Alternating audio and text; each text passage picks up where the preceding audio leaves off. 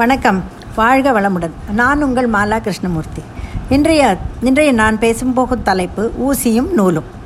ஊசிக்கு பின்னால் தான் நூல் கோர்க்கும் இடம் உண்டு. நூல் இல்லாவிட்டால் ஊசியால் ஒரு பிரயோஜனமும் இல்லை. வெறுமே பல் குத்த வேண்டுமானால் உபயோகப்படுத்தலாம். ஆனால் மிகவும் கெட்ட பழக்கம். ஒரு பிளான் என்பது தான் ஊசி என்று வைத்துக்கொண்டால் இப்போ அந்த பிளான் மட்டும் இருந்தால் போதாது. அதை எக்ஸிக்யூட் பண்ணும் திறனும் வேண்டும். அதுதான் அந்த நூல். ஒரு வேலையை சிறப்பாக செய்து முடிக்க அந்த முனைப்பும் வேண்டும். நூல் தனியே எவ்வளவோ வேலைகளுக்கு உபயோகப்படுகிறது. இங்கே நூலின் தரமும் கணக்கில் கொள்ள வேண்டும். தரமான நூலாக இருந்தால்தான் தைக்கும் போது பிரிந்து போகாமலும் அருந்து போகாமலும் இருக்கும். ஊசியும் நூலும் தலைப்பை பார்த்ததும் எனக்கு பள்ளியில் நாங்கள் விளையாடிய விளையாட்டு தான் ஞாபகத்துக்கு வருகிறது. ஊசியும் நூலும் ஒரு பெஞ்சு மேலே வைத்து விடுவார்கள். ஐந்து அல்லது ஆறு பேர் வரிசையாக நிற்போம். விசில் ஊதியவுடன் ஓடிப்போய் அந்த பெஞ்சில் நமக்கு உள்ள ஊசியில் நூலை கோர்த்து கொண்டு போய் டீச்சர் கையில் தர வேண்டும். யார் முதலில் கோர்த்து கொண்டு போகிறோமோ அவர்களே ஜெயித்தவர்கள்.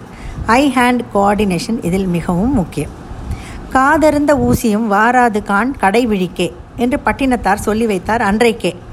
நம்மை நமக்கு விழிப்புணர்வு ஏற்படுத்தி தான் இந்த உபதேசம். எப்போது நமக்கு முடிவு என்பது ஆண்டவன் வகுத்த கணக்கு. அப்படி அனித்தியமான உலகம் என்று தெரிந்தும் நாம் எல்லோரும் என்னுடையது உன்னுடையது என்று எத்தனை ஆட்டம் பிடிக்கிறோம் எப்போ காது அறந்து போன ஒன்றுக்கும் லாயக்கில்லாத ஊசி கூட நம்மோடு வாராதோ? அப்போ நாம் எதற்கு இத்தனை அல்லாட்டம் அல்லாடுகிறோம்? பதிலும் நமக்குள்ளே தான் உள்ளது. சில இடங்களில் கூட்டம் மிகுதியாக இருக்கும். அப்போது ஊசி போடக்கூட இடமில்லை என்று கூறுவது வழக்கம். ஊசியோட முனை கூர்மையாக இருக்கும். நம் புத்தி அது போலவே கூர்மையாக வேலை செய்ய வேண்டும். ஒரு தையல்கார பையன் இருந்தான். அவன் ஊசி வைத்து பட்டன் காஜா எல்லாம் தைத்து உதவுவான்.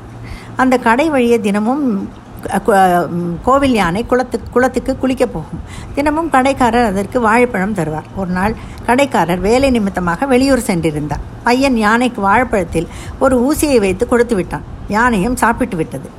ஊசி அதன் தொண்டையில் மாட்டி அது படாத பாடுபட்டது. இந்த பையனுக்கு தான் பண்ண தப்பை புரிந்து கொள்ள வேண்டும் என்று நினைத்த யானை குளித்து முடித்து நன்றாக குளத்தை கலக்கி அத்தனை சேரையும் தன் தும்பிக்கையில் நிறைத்து கொண்டு வந்தது. கடை வாசலில் பையன் நின்றிருந்தான். நிமிஷமாக எல்லா சேற்றையும் கடை முழுவதும் பீச்சி அடித்தது.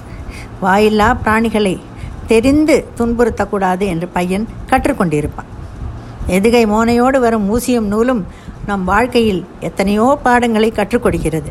Learning is from everything to everybody இதை நீங்களும் ஒப்புக்கொள்வீர்கள் என நினைக்கிறேன். காதர்ந்த ஊசியால் எப்படி பயனில்லையோ அதே போல நன்னெறி இல்லாத மனிதனும் இருந்தும் இல்லாதவன் தான். ஊசியும் நூலையும் போல ஒற்றுமையாக இருந்தால் எத்தனையோ பிரச்சனைகளுக்கு ஒட்டு போட்டு சீர்படுத்தலாம். வாழ்க்கை வளமுடன் இருக்கும். யோசிப்போம். நன்றி வணக்கம்.